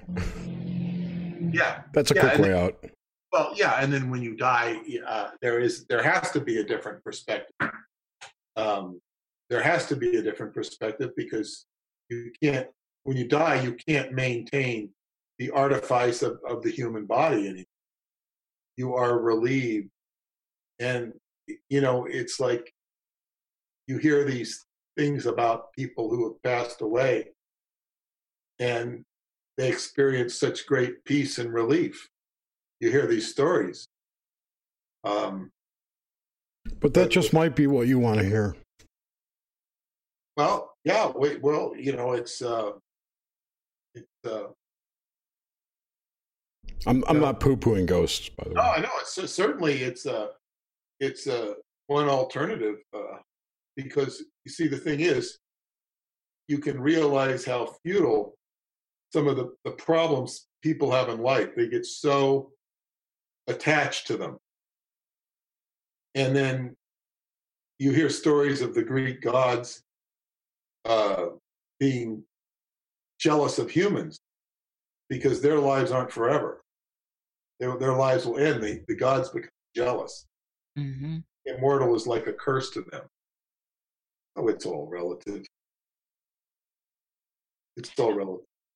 what are your so uh, with let's ruminate on death for a minute and you know it, it always occurs to me and i say this every show is that it it it just is the same thing to me as the birthing process just they seem like the same points like the the school the the line is now circled. And uh you mentioned it is shedding the artifice of the avatar the flesh and yet in context to some of the great philosophical ponders this is no matter what in some of them this is a dream and and even the even the golem that we're filling the clay meeting is is part of it. So we're not the the breath our breath the i is not really i. So wh- what what is could you just go further into death and how you experience the uh oh i'm stumbling here Well, okay, when, when you're saying the breath, the breath is very important because the breath is what defines life. Breath is in and out function. You breathe in you exhale out. In Qigong, you're taught to breathe in and breathe out the same duration. You want it to be as long as possible. So you, you know, so you have a balance of yin and a balance of yang. They balance together. So that is the action of life. So life, uh, chi is life, chi is breath, and it is also equates to spirit. So it's it's the very action of in and out, and you you know obviously you see that in the sexual process, which is an aggrandized form of creating life. Mm-hmm. But you, so so it's like, you know, you're moving in, you're moving out, you know, you're going back and forth. This is life in itself, and of course, in a body, it's very well defined. If you're outside of the body, it's a different reference point, but you're still going to be moving in and out if you're participating in the stream of consciousness. So, it, so much of it depends upon the perspective that one takes. What do you so and I guess we didn't get to this earlier. I think you said earlier, way earlier, that if I recall right, and I didn't make a note on this, that you haven't had an out of body experience. I've had an out of body experience. What could you walk us through what that was like for you and and possible any details about it and then your idea of what it is? Well, I, I can only say that uh, I think I, I, identified with an out of body experience when I read that Ray Bradbury story, the um, the kaleidoscope, because it, it kind of told me that I was immortal, but that wasn't necessarily a uh, a uh, you know a, a, a spiritual experience. Well, it was in a sense, but it wasn't like I had any visual sensation. Well, it's kind of like I did, but it, I, I, it was just an excitement. Um, I did have a dream uh, when I was in high school of going out of my body, and it was very odd dream because I dreamt and see I was not Christian at all. I was, you know, very much and I, and I was not trained in Christianity. I had only you know heard what people talk about, and I had a dream uh, of being in some civilization that was kind of baroque. It was it was strange, but but we were all looking for Jesus, and he was a point of safety. And I found this very kind of like odd because I wouldn't have identified with that at all in my waking life. And there was this character called the Beast. Now I didn't know what the Beast was because I, I didn't know the Beast Six Six. I had no idea. You, you, you might have heard heard about it. So everybody was afraid of the Beast, and I was one of these people. And we're trying to find Jesus. And finally, I found him in a crowd, and I touched his robe, which was obviously inspired by the fact that I saw the movie The Robe. I touched his robe, and then I went out of my body. I went straight up to the moon, uh, off the earth and to the moon. And I looked over the moon, and the moon was like newspaper clipping. Like, and this was actually sort of a prognostic dream of Peter Moon, that I was going to become Peter Moon with the moon. Oh, wow. And it was called, in the dream, it said, This is Isaac Asimov's moon. And of course, Isaac Asimov died just as before I wrote the Montauk Project you know, he would have had hyper reactions to that book. But he was sort of like the, you know, myopic scientist.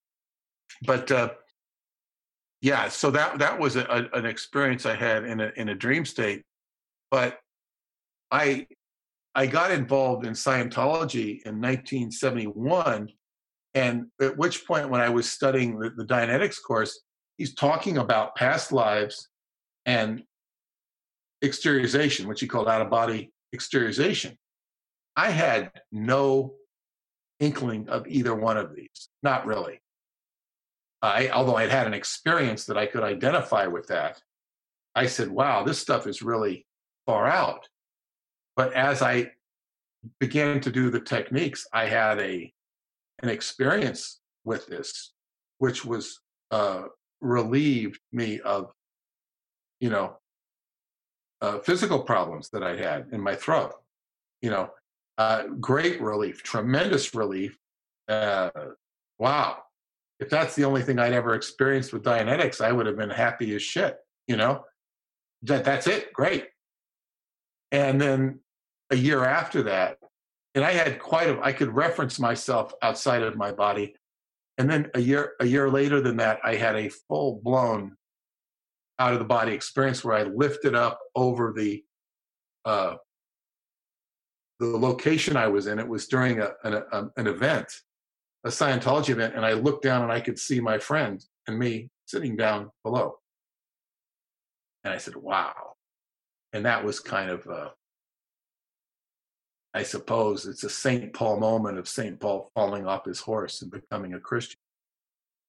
I was already a Scientologist at that point in my life, but uh, that kind of like made it all become, you know, crystal clear what what the reference point was, and you just kind of know it. It's not like a delusion. It's not like an illusion for me. But I, I've read or heard of people that were in Scientology for 30 or 40 years and never had any such thing happen. You know, they're, they're just, you know, going along uh, at some sort of snail's pace and, and end up in a very abused life situation. That's, that's, if that answers your question. Beautifully so. And I, I want to know with that experience, did you get a sense of uh, immortality? So Oh. I'm Well, yeah, you have a sense of that you're immortal. I, I did have a, a revisit of it in 1980s um, when I was having my blood drawn at a chiropractic chiropractic clinic. They were drawing my blood, and I'm watching it. I don't remember the last time I'd had my dr- blood drawn, and I'm happily watching it. I'm not afraid that they're sticking a needle in my arm. But the next thing I know, I'm out. I don't, all I know is that I'm in a total happy situation. I'm outside of my body. I'm in, I'm like, feel like I'm in not heaven per se, but something akin to nirvana. And I said, Oh no, my wife is going to be crushed if I die. She's going to be absolutely devastated. I got to come back. So I came back for her and then I made a decision to come back. And the next thing I see, I see these. Uh, the doctors are like panicking. They're going, "He's having a seizure. He's having a seizure." They're all panicking, and I go, "Who's having a seizure?" I think to myself, "I got to go help this person who's having a seizure." Then I open my eyes and I see all these people like doing shit over me, and I think they're trying to put a tongue depressor in me. And I realize they're talking about me. I said, "Oh, this this is not good." I go, and I I I couldn't talk. I lo- I had no voice. So I started to motion them with my hands that I'm okay. And then my voice came back. I said, I'm okay. And basically, I didn't have a seizure. What had happened is they took my blood and I fainted. yeah. They were, and I, I, I wasn't afraid. I don't even remember fainting. I just fainted and I was out, and boy, was I in peace. And I came back for my wife. Uh, and that, uh, uh, you know, you know, so so it's like, wow, that. But that was, I felt like, man, I know where I am. When I was out there, I said, man, I'm I'm in familiar territory. This is not intimidating to me. Um, it, it's it's a nice place to be. That was my experience.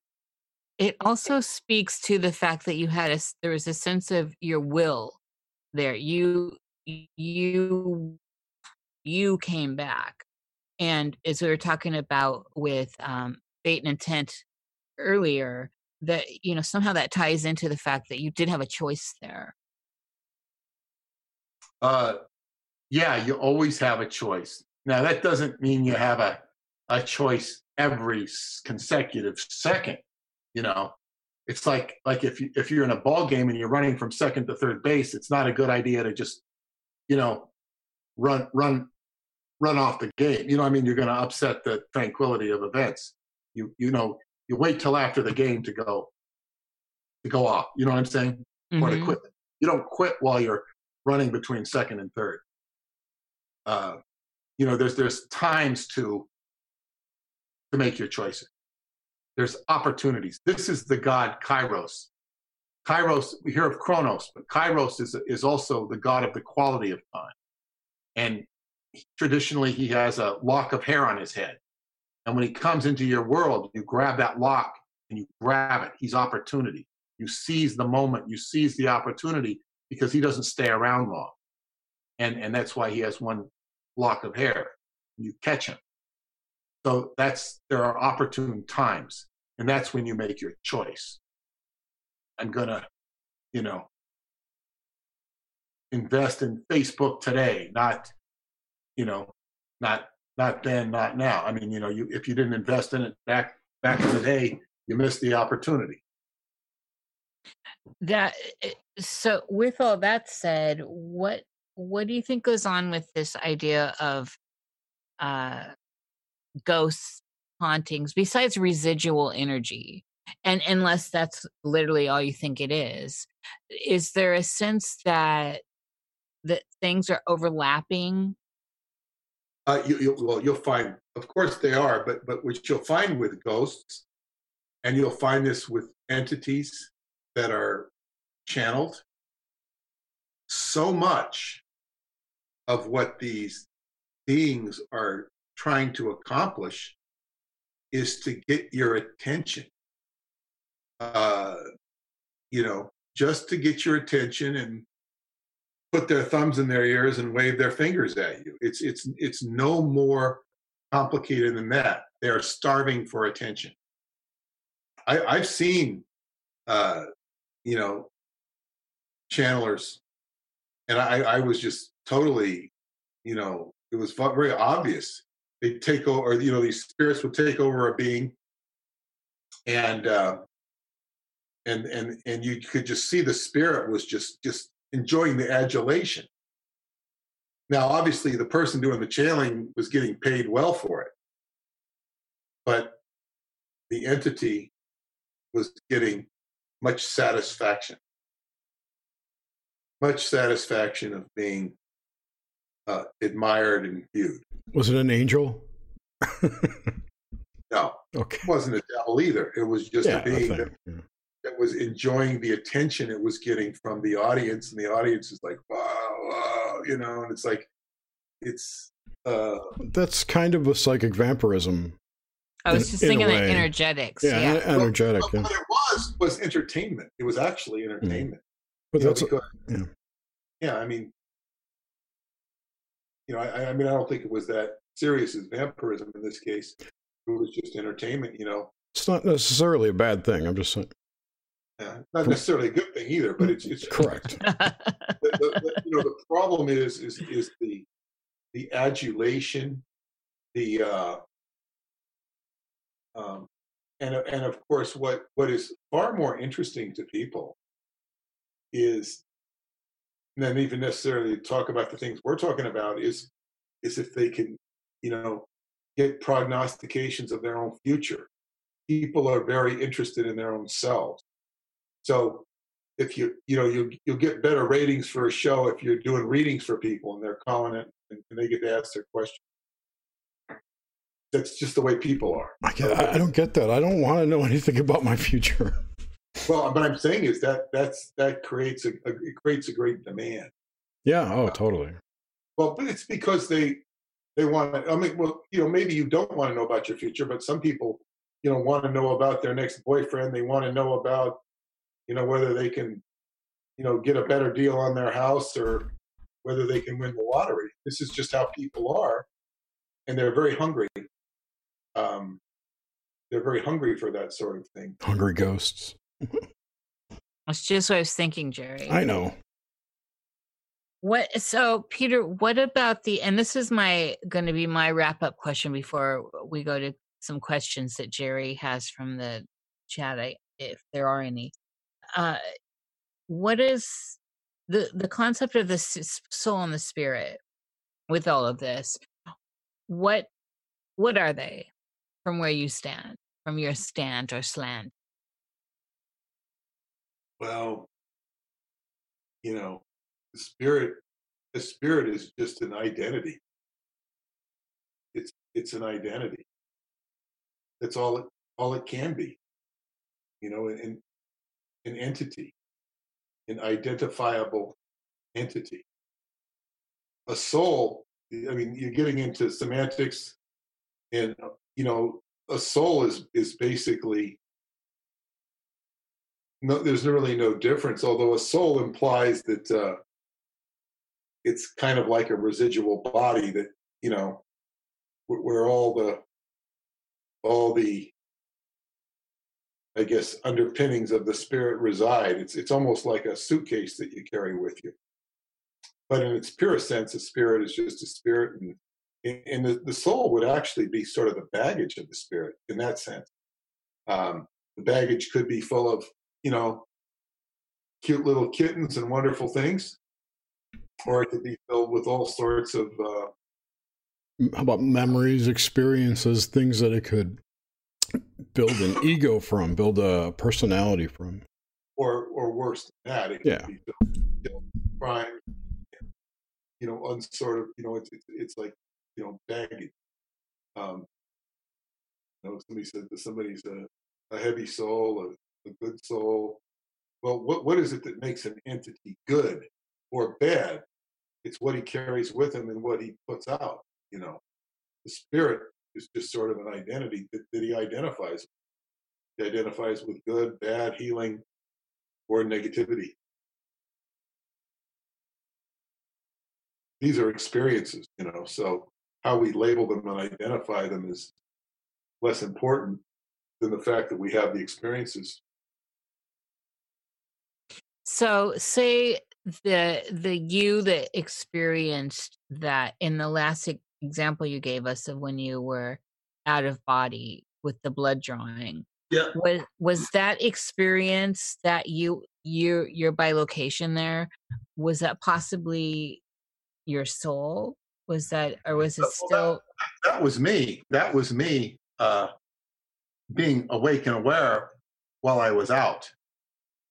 In, yes. in, in just a space that was uh, it was more than a mental space mm-hmm. you know but it was a mental space but it, it, felt much more like a mental space in that i was out in in not not referencing the physical universe not but i wasn't completely disconnected either because i i wow this is this is where you want to be mm-hmm. and then and then see well i can't I can't. I, I remembered I had a connection to my wife, and I didn't want to abandon her.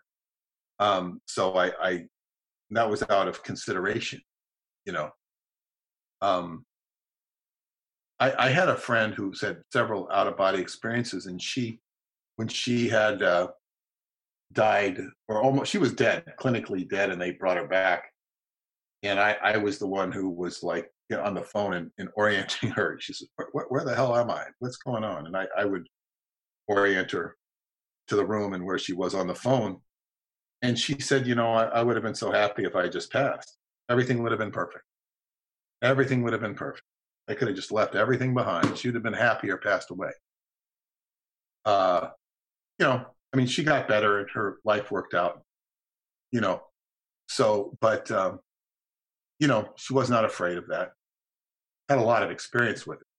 So, so people, I mean, there's a whole you know near death industry and when i say yes. industry i don't yes. mean to uh, to malign it in, in the way of not economically oriented but it's it's you know that whole state of existence uh, that that wasn't so mapped out you know 50 years ago. Yeah yes i agree it, but it there is does seem to be also a lot of money with people out there with it too as with anything it's it's still to me all of it's still all of it's still fair game though i don't think you know science isn't it's all still fair game for fair ponder fair fodder Well, let me let me put it this way: uh, the compassion in action, which was started by Dannion Brinkley, completely changed the attitudes of how people deal with death in uh, hospice. In mm-hmm. other words, there's, there's much more compassion and understanding of the end stage uh, than there was 50 years ago. And sometimes these people can be very non-adept and very, uh, you know, downright abusive because they don't understand the process. Yeah. So there, there has been progress in that area, but those who, those who who know, uh, can kind of navigate the area, and those who don't know can be befuddled by the experience. Yes, well said. Uh, all right. Well, that I, I think we've woven the a beautiful cloth here. As far as I'm concerned, I know there must be questions. I would be shocked if there weren't. I only got one, to believe it or not. I it's shocking to me. I I came into this with so many. Everyone's going to come up with questions now. But the question was about deja vu, which you didn't ask Peter about. But um, as far as going back to the question that Nish had asked about jumping timelines or switching or whatever, uh, Nate asked if uh, do you think deja vu is possibly a window or portal or an opportunity to shift into another timeline? Well, you know, I, I never thought about it as an opportunity to shift. It's it, it it's certainly a recognition that uh, it's a familiarization. You know, wow, I've been here before. This is familiar. to me. This exact moment. Like you know, people have tried to describe it as, as sort of like a a brain uh, rewiring something. Like you know, you just want to like, what is it? I've been here before. Uh, it's an interesting experience, but I, I think, in my experience, a deja vu is sort of like it's a recognition as opposed to an opportunity. If it was an opportunity, I think if I recognized it as an opportunity, it's a reminder. I mean, I, I can't say I can't say that it's not an opportunity because if, if you could if you kept having enough deja vu's in one day, it, it might kind of clue you in on how to how to think. But uh, usually they're I haven't had a deja vu in a long time. They're always few and far between. Yeah. Always very. In one way, they're kind of. Um, you could you could one could look at them as timeline synchronicities, where where two parallel realities, if you will, meet up maybe for that different types of deja vu too. The ones I've had were just like, oh, that I, I've been here. Yeah, yeah, mm. yeah. There's a whole list of deja experiences. So, also with with the deja vu thing, it, the ones that you've had, Peter, personally, were you able to pinpoint them to say a? For me, I, I can always pinpoint them to a dream that can be decades back. So, and that, so I've never had an anomalous deja vu that I couldn't pinpoint to a dream. Is is have you been able to pinpoint the origin of your deja vu's? Not so much. I mean, I, I've gone into dreams, dreamscapes where I, I would say, I, I said, this is familiar, mm-hmm. but it's no place I've ever been to other than a dream state, as far as I know, not in this reality. So you, you have certain areas of familiarity in dream states that are that are not not tied to the earthbound reality that I know. Um, you know, you know, you you like every time I go to Montauk, it's it's not so much deja vu, but it's like, oh God, this is like it's like coming home because I've been there so many times. It's almost mm-hmm. like I've never lived there, but it's almost like someplace I've lived, like going back to an old neighborhood because I'm so familiar with it. Um, and of course, there's other areas that you know I might be familiar with, but it's uh, you know, I, I just really never identified deja vu as anything other than an experience. You know, never really traced it back or done anything. It says, wow, I've been here before, but okay, you just get over it. What about if you apply that to the to people? You, are there, you know, that that you know you've had this? and I think I think we all have this, but where there's clearly some sort of history here, and yet you're just now, you know, you you're crossing paths for seemingly the first time. Well, some people will be familiar, hmm like, uh, you know, one woman I once met and, and I felt like I knew her and, but I would know her in the future. hmm you know, and she kind of felt the same way, you know, and and I guess there was some sort of compatibility or affinity there for, you know, for a short time in our lives. But uh and and, and sometimes you can you know, you can pick up on somebody's energy just because of the way they are. And and you can be comfortable or familiar with. You know. It's very, very true. I got another question here from uh, Rain DeBlanc. JJ, hey JJ. Do you ever see repeating number patterns? Or do you have a lot of number synchronicities, things like that? My wife sees 555 all the time. Hmm. 555, uh, even to the point where it's bugging her. I used to see 1111 all the time back in the 90s. Mm-hmm. I found out other people were seeing it. That was before I was even around other people. It was before I got involved with Montauk, and, and then, you know, everybody was seeing 1111. When there was a harmonic convergence back then too. And that was a, a few years after the harmonic convergence. So 1111 and uh, 1111 is basically uh, representative of, of DNA. Hmm. The 22 strands, or, Yes, yes. that's not what it is, but it, it's, a, it's, a, it's a DNA number. Um, I it's got- life. Go ahead. No, I got one last one after this. That's it.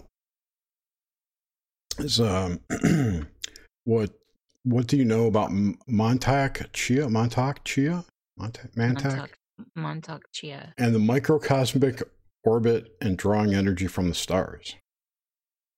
Um, Mantak Chia, the name, I, I once uh, went out of my way to meet him and do his workshop because I wanted to meet him because his name was Mantak.